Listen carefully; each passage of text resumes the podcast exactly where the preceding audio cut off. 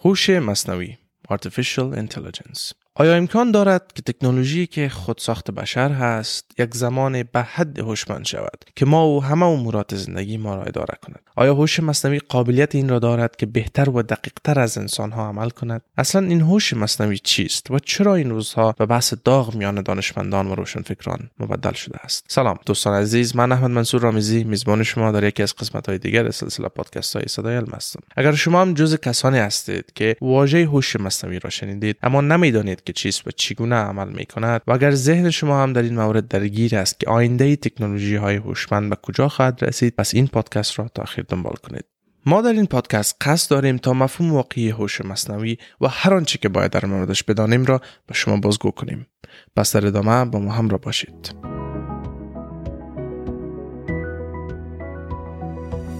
خیلی از افراد هنوزم با شنیدن واژه هوش مصنوعی به ربات‌ها فکر می‌کنند و تصور می‌کنند که منظور از هوش مصنوعی همان ربات‌های بی‌احساسی هستند و برای سهولت در امورات روزانه ما طراحی شدند. ما نمونه‌هایی از این نوع ربات‌ها را در فیلم‌های علمی و تخیلی می‌بینیم. اما واقعیت هوش مصنوعی با آنچه تصور می‌شود تفاوت دارد و این پدیده بسیار بسیار عمیق‌تر از آن است که تنها به ربات‌ها خلاصه شود. امروز شاید هوش مصنوعی با آن شکلی که تصور می‌کنیم وجود نداشته باشد، اما باز هم بسیاری از کارهایی که روزانه انجام می‌دهیم مانند جستجو در اینترنت یا گشت و گذار در صفحات شبکه‌های اجتماعی و غیره همه متأثر از هوش مصنوعی اند. گاهی استفاده از هوش مصنوعی آنقدر ناملموس است و آنقدر به آن عادت کردیم که در جریان استفاده از آن اصلاً به این فکر نمی‌کنیم که ما با هوش مصنوعی سر و کار داریم و از تکنولوژی هوشمند استفاده می‌کنیم. دلیل اصلی آن این است که نمی‌دانیم هوش مصنوعی واقعاً چیست و چه کارهایی انجام میده. از آنجایی که تاثیر هوش مصنوعی در زندگی ما هر روز بیشتر و بیشتر می‌شود، بهتر است به جای نگران بودن در این مورد یاد بگیریم که هوش مصنوعی چگونه در زندگی ما نقش بازی می‌کند و ما چه کارهایی را می‌توانیم با آن انجام دهیم و بدین ترتیب اطلاعاتمان را در این زمینه بیشتر کنیم. پس بیایید از ابتدا ببینیم هوش مصنوعی چیست. خب اگر بخوایم یک تعریف ساده از هوش مصنوعی را کنیم، می‌توانیم بگوییم که هوش مصنوعی شاخه‌ای از علوم کامپیوتری است. این برنامه‌های کامپیوتری به گونه‌ای طراحی شدند که می‌توانند مثل یک انسان فکر کنند و توانایی تقلید از رفتار انسان را داشته باشند. این تعریف می‌تواند به تمامی ماشین‌ها و برنامه‌های کامپیوتری اطلاق می‌شود که به گونه‌ای مانند ذهن انسان عمل می‌کنند و قابلیت آن را دارند تا به حل مسائل و یادگیری موارد جدید بپردازند. در مورد تعریف هوش مصنوعی صحبت کردیم. حالا بیایید مکسیم روی منشأ و مبدای ایجاد تکنولوژی‌های هوشمند داشته باشیم. فکر ایجاد و یا اولین قدم‌های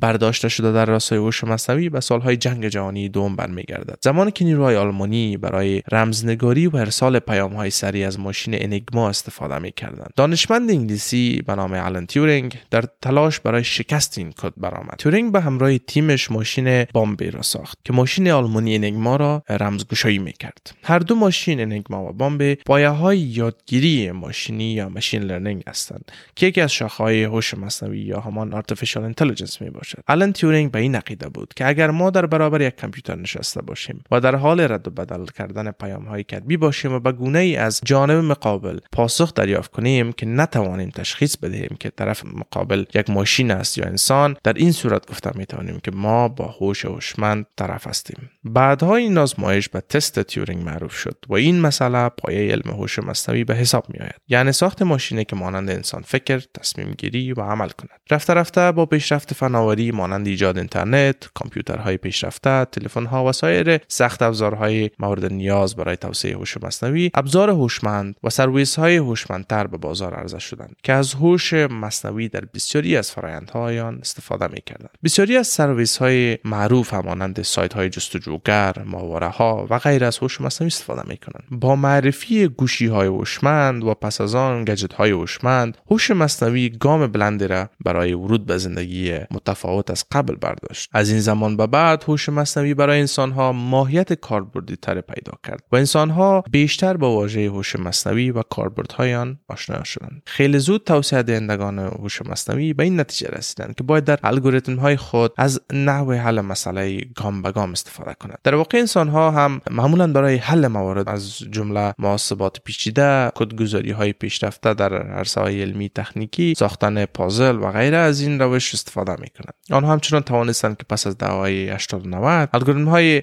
موفقیت آمیزی را برای درک مسئله پیچیده و تکمیل نمودن اطلاعات در مورد مسائل متعدد عرضه کنند که این الگوریتم‌ها از احتمالات برای درک این اطلاعات استفاده می‌کنند. برای حل مسائل دشوار بیشتر این الگوریتم‌ها به کامپیوترهای بزرگ و قدرتمند برای پردازش نیاز داشتند. بسیاری از این الگوریتم‌ها ضرورت به مقدار زیاد حافظه یا رم داشتند. با در نظر داشت امکانات محدود در عرصه سخت افزارهای آن زمان، پردازش اطلاعات و حل مسائل پیچیده نیاز به زمان زیاد داشت. بنابراین می توان این مسئله را دریافت که جستجو برای الگوریتم‌های بهتر و مؤثرتر در آن زمان از اولویت‌های اصلی پژوهشگران هوش مصنوعی بود. با وجودی که هوش مصنوعی در بسیاری از مسائل ریاضیکی مانند جمع تفریق اعداد بهتر از انسان عمل می‌کرد، اما مسائل اصلی تنها جمع تفریق اعداد نبود. هوش مصنوعی باعث به درک بیشتر از مسائل می‌رسد، چون درک مسائل چیز متفاوت‌تر و فراتر از پردازش اعداد ریاضی هستند که تنها ذهن انسان قادر به تحلیل و بررسی آن است. از این رو شرکت‌های تکنولوژی به دنبال درک و شناخت بیشتر و بهتر از عملکرد ذهن انسان برآمدند تا بتوانند الگوریتم‌های مشابه به ذهن انسان را انکشاف دهند. همچنین برای پردازش و تحلیل خوبتر داده‌ها این الگوریتم‌ها نیازمند معلومات گسترده و وسیع بودند. این معلومات عبارت می‌شد از شناختن اشیا، خواص، شناختن روابط بین اشیا، درک موقعیت، نوع واقعه و زمان و مکان، علت‌ها و تاثیر عوامل و بسیاری چیزهای دیگر.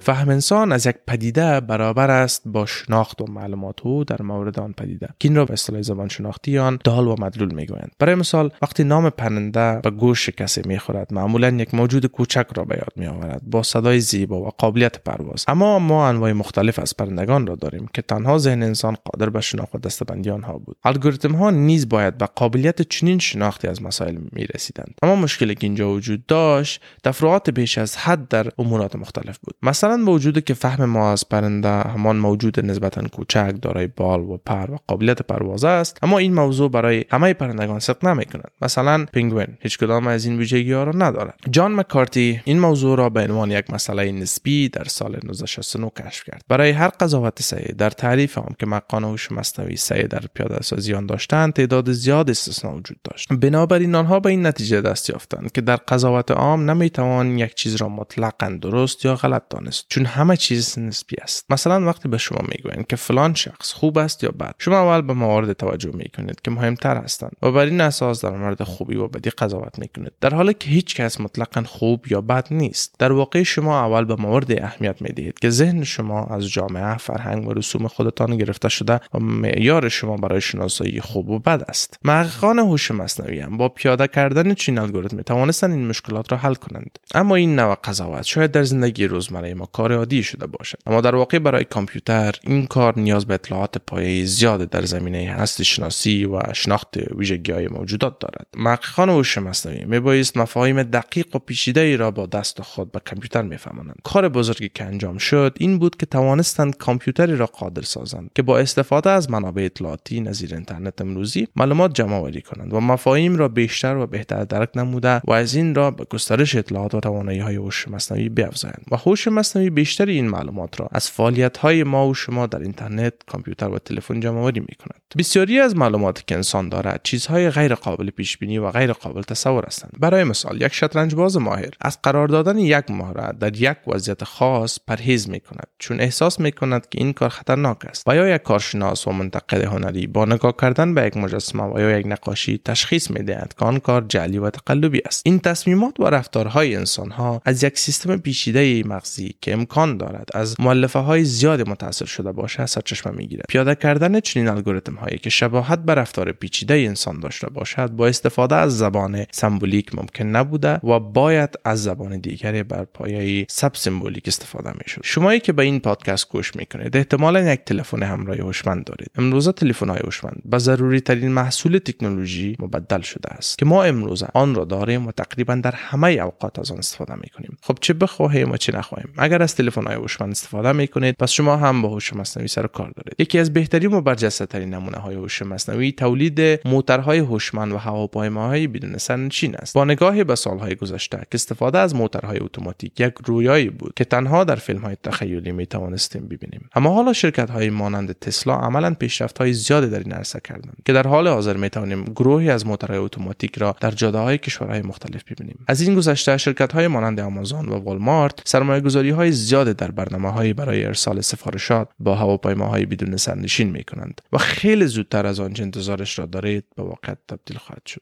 اکثر این سفارشات که از طریق موبایل صورت می‌گیرد با وسیله هواپیماهای اتوماتیک به دسترس ما قرار خواهد گرفت. اگر فکر می‌کنید که خیلی دور از ذهن است، باید خاطر نشان کرد که همین اکنون نیز نظامیان بعضی از کشورها موفقانه توانستند از این تکنولوژی برای دستیابی به اهداف خود عملاً استفاده کنند. پس بسیار دور نیست که ما هم بتوانیم از این هواپیماهای بی سرنشین برای دستیابی به اهداف ملکی نیز استفاده کنیم. با مشاهده موتورهای اتوماتیک که در جاده‌ها در حال حرکت هستند و همچنین هواپیماهای بدون سرنشین که بالای سر ما پرواز می‌کنند، نمی‌توان وجود ماشین‌های هوشمند را در زندگی خود انکار کرد. شاید تصور هوش مصنوعی در مواردی که روزانه در شهر و محیط اطرافتان مشاهده نمی‌کنید برای شما دشوار باشد، اما چیزی که روزانه از آن استفاده می‌کنید چطور؟ حتی اگر در اطراف و مناطق دورافتاده زندگی کنید. این روزها در همه جا می‌بینیم که انسان‌ها از مناطق بسیار بسیار دورافتاده توییت می‌نویسند و در مورد مسائل گوناگون ابراز نظر می‌کنند. اگر توییتر گزینه مورد علاقه شما نیست، پس ممکن است از فیسبوک، اینستاگرام، اسنپ چت یا رسانه‌های دیگر اجتماعی استفاده کنید و یک تن از کاربران فعال در این شبکه‌ها باشید. مثال خیلی خوبی دیگر در مورد چگونگی تاثیر هوش مصنوعی بر زندگی ما، سایت‌های پخش موسیقی و رسانه‌های اجتماعی است که به طور روزانه از آنها استفاده می‌کنیم. فرقی نمی‌کند که از نتفلیکس، یوتیوب یا اسپاتیفای باشد. در همه این رسانه‌های اجتماعی که از الگوریتم‌های پیشرفته استفاده می‌کنند، هوش مصنوعی برای شما تصمیم می‌گیرد. ممکن است در چنین حالت شما فکر کنید که کاملاً تحت کنترل شخصی قرار دارید، اما اینطور نیست. این هوش مصنوعی است که ما را کنترل می‌کند و هر عمل ما را همچون یک انسان تحت کنترل خودش دارد. حتماً اکثر ما تجربه اینو داشتیم که در محیط شگفت‌انگیز یوتیوب ساعت‌های زیادی در صرف تماشای ویدیوهای پیشنهادی می‌کنیم. این بخشی از ویدیوهای پیشنهادی آنقدر خوب سلیقه من و شما را می‌داند که انسان را واقعاً شوکه می‌کند. از پست‌هایی که هر روز در تایملاین خود می‌بینید تا اعلانات تجاری که از اپلیکیشن‌ها دریافت می‌کنید، همه و همه توسط هوش مصنوعی تنظیم می‌شود. هوش مصنوعی تمام رفتارهای گذشته، جستجوهای روزمره در وبسایت‌های مختلف، عمل و عکس‌العمل‌هایی که هنگام حضور در این وبسایت‌ها انجام می‌دهید را زیر نظر می‌گیرد و این تجربه را فقط برای شما سازماندهی می‌کند. یعنی این الگوریتم‌ها برای تک تک انسان‌ها به طور جداگانه معلومات را ترتیب و تنظیم می‌کند. شاید متوجه شده باشید وقتی شما در مرورگر کامپیوتر خودتان واژه کتاب را بنویسید، چیزهای متفاوتی برای شما پیشکش خواهد شد. اما اگر دوستتان همین واژه را در کامپیوتر خودش بنویسد، گوگل برای او پیشنهادات متفاوتی ارائه خواهد کرد. این برای این است که گوگل می‌داند شما به چه چیزهای علاقه دارید و از همین رو وقتی شما می‌نویسید کتاب، شاید گوگل برای شما گزینه‌های کتاب آشپزی، کتاب طبابت، کتاب رایگان و غیره را پیشکش کند. اما وقتی دوست فرهنگی‌تان این واژه را در گوگل که با ایمیل آدرس او باز است بنویسد، گوگل برایش گزینه‌های کتاب رمان، کتاب شعر پیشنهاد خواهد کرد. تنها هدف هوش مصنوعی در اینجا این است که برنامه‌ها را چنان اعتیاد آور کند که دوباره و دوباره به آنها برگردید.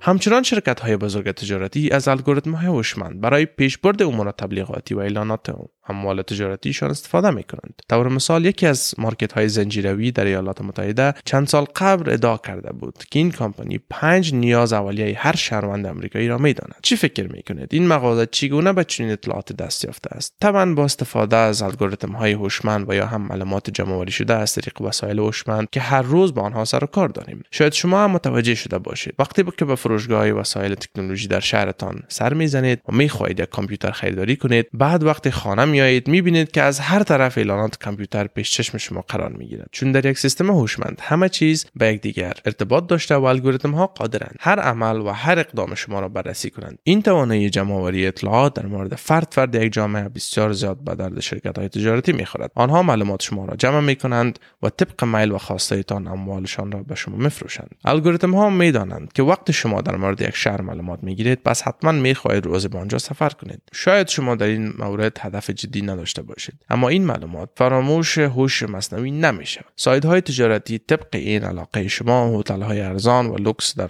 در آن شهر را پیشنهاد میکنه. جاهای تفریحی و فیلم‌های کوتاه در مورد معرفی آن شهر در صفحه یوتیوب با شما نمایش میدهد تا اینکه بالاخره پای شما را به آنجا بکشد. تا حالا باید متقاعد شده باشید که هوش مصنوعی بر زندگی روزمره ما چقدر تاثیر میگذارد. با این وجود اگر هنوز شک و شبهه باقی مانده، پس بیایید که بیشتر در مورد این جادوی تکنولوژیکی و نقش آن در زندگی صحبت کنیم. صنعت جهتیابی و سفر چطور؟ منظور این است که اغلب ما هر از گاهی از جهتیابی در زندگی روزمره استفاده می‌کنیم.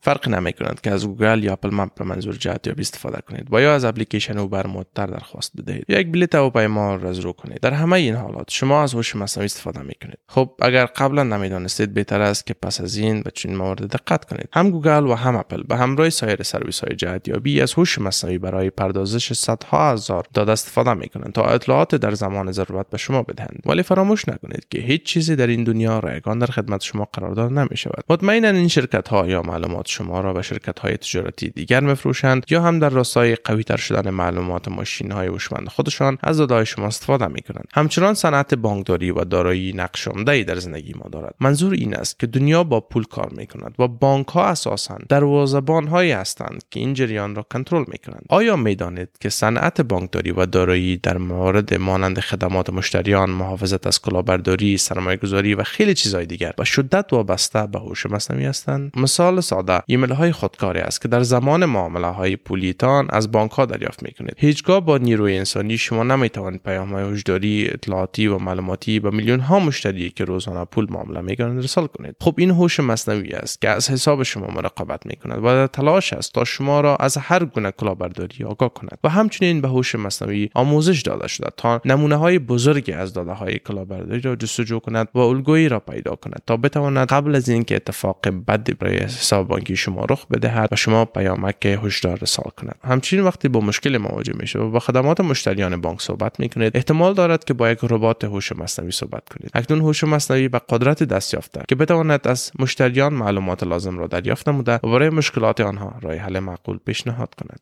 حتی بازیگران صنعت بزرگ مالی از هوش مصنوعی برای تجزیه و تحلیل داده استفاده می‌کنند تا بهترین راه‌ها را برای سرمایه‌گذاری پول پیدا کنند تا با کمترین خطر بتوانند بیشترین بازده را به دست بیاورند. اینکه آینده هوش مصنوعی چگونه خواهد بود نمی‌دانیم. همکنون بانک‌های بزرگ در سراسر جهان، غول‌های بزرگ تکنولوژی و دولت‌ها میلیاردها دلار در فناوری هوش مصنوعی سرمایه‌گذاری می‌کنند و ما دیر یا زود تأثیر آن را در زندگی روزمره شاهد خواهیم بود. مورد اجتناب ناپذیر دیگر این است که از هوش مصنوعی برای مسئولیت و حفاظت ما در برابر خطرات نیز استفاده می شود و نقش مهمی در این زمینه ایفا می کند. برای انسان این امکان وجود ندارد که چندین مانیتور با صدها فید را کنترل کند. در اینجا هوش مصنوعی گزینه مناسبی است. با داشتن تکنولوژی های مثل تشخیص اشیا، تشخیص نشان انگشت و تشخیص چهره که روز به روز بهتر و تخصصی تر می شوند، خیلی طول نمی کشد که تمام امورات روزمره ما توسط هوش مصنوعی کنترل شود. تنها این نیست. بیاید در مورد نقش هوش مصنوعی در بخش صحت هم اندکی صحبت کنیم. استفاده از هوش مصنوعی یک امکان جدید را به مراقبت‌های بهداشتی داده تا بتوانند امراض را بهتر تشخیص داده و توصیه‌های دقیق‌تری برای بیماران ارائه کنند. در این روزها وقتی شما به بیمارستان‌های پیشرفته دنیا بیایید، می‌بینید که با استفاده تکنولوژی‌های جدید نقش دکتران در تشخیص بیماری‌ها چقدر محدود شده است. برعکس همه مراحل تشخیص با استفاده از دستگاه‌های دارای هوش مصنوعی صورت می‌گیرد. بدین صورت تشخیص بیماری‌ها کم ساده تر می شود و این تکنولوژی ها نقش بسزایی در ساده تر کردن مراحل درمان و مدیریت دارند. همانطور که می بینید همه زندگی ما به طور روزمره تحت تاثیر هوش مصنوعی قرار می گیرد. فرقی نمی کند اگر از تلفن های هوشمند خود استفاده می کنیم، در اینترنت گشت و گذار می کنیم، محصولات را به صورت آنلاین خریداری کنیم، از جهتیابی استفاده کنیم، در رسانه های اجتماعی وقت بگذاریم و یا در سرویس بخش موسیقی با آهنگ مورد علاقه من گوش دهیم، هوش مصنوعی بر روی انتخاب های ما هر طریقی که شده تاثیر می گذارد. با آن هم همیشه درود دارد و البته هوش مصنوعی هم از این قاعده مستثنا نیست. در ادامه در مورد معایب و مشکلات مرتبط با هوش مصنوعی نیز اندک صحبت می‌کنیم.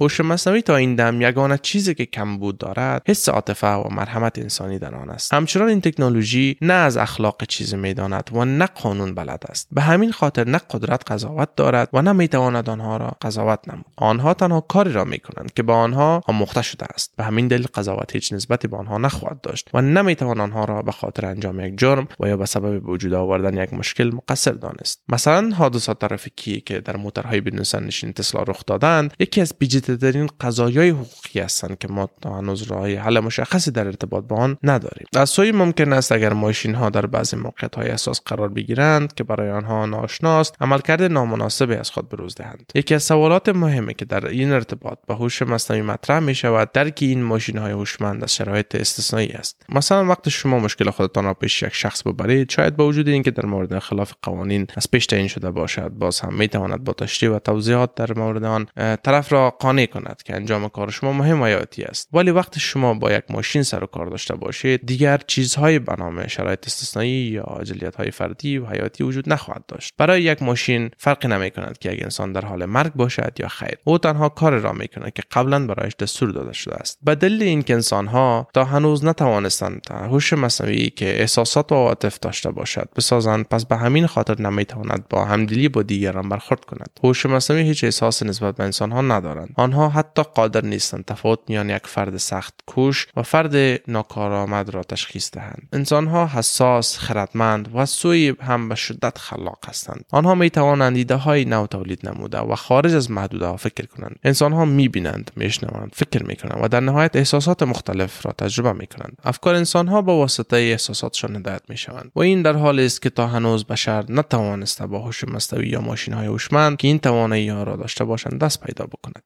بیکاری بزرگترین مشکلی است که ممکن است استفاده از هوش مصنوعی به همراه داشته باشد و می‌تواند تاثیرات منفی زیادی بر جامعه به بار بیاورد. استفاده از فناوری‌های متمرکز به سرمایه، نیازهای متمرکز بر انسان در برخی از صنایع را به شدت کاهش داده است. اگر در آینده ماشین‌ها بتوانند تمام کارهای انسان را انجام دهند، دیگر آموزش مهارت برای انسان‌ها به معنی خواهد بود و شاهد بیکاری‌های گسترده انسان‌ها در سراسر جهان خواهیم بود. مسئله اصلی در اینجا رکود یا عدم رشد تولید ناخالص داخلی با نرخ موارد انتظار بیکاری است. با چنین وضعیت افراد مهارت‌های مورد تقاضا را به دست نمی‌آورند و به همین دلیل شاید شکاف عمیق میان عرضه و تقاضا خواهیم داشت. در اخیر میتوان گفت بشر در یک زمان حساسی قرار دارد. دنیای پس از هوش مصنوعی و دنیای قبل از آن به هیچ عنوان یکسان نخواهد بود. وسایل هوشمند رفته رفته شکل و شمایل زندگی در جوامع انسانی را به کلی تغییر خواهد داد. رشد سریع هوش مصنوعی باعث خواهد شد انسان‌ها تا چند سال دیگر به مشکل میان موارد اصلی و مصنوعی فرق قائل شده بتوانند. شاید انسان‌ها یک نسل بعد وقتی ببینند ماشین‌ها با آنها حرف نمیزنند، چنین فکر کنند که این ماشین خراب شده و یا مشکلی در کار باید باشد. هوش مصنوعی به همان اندازه سهولت در کار انسان‌ها ایجاد می‌کند، به همان اندازه گاهی زندگی برای انسان‌ها را دشوار می‌سازد. شاید ما بتوانیم دنیایی داشته باشیم که همه چیز هوشمند باشد،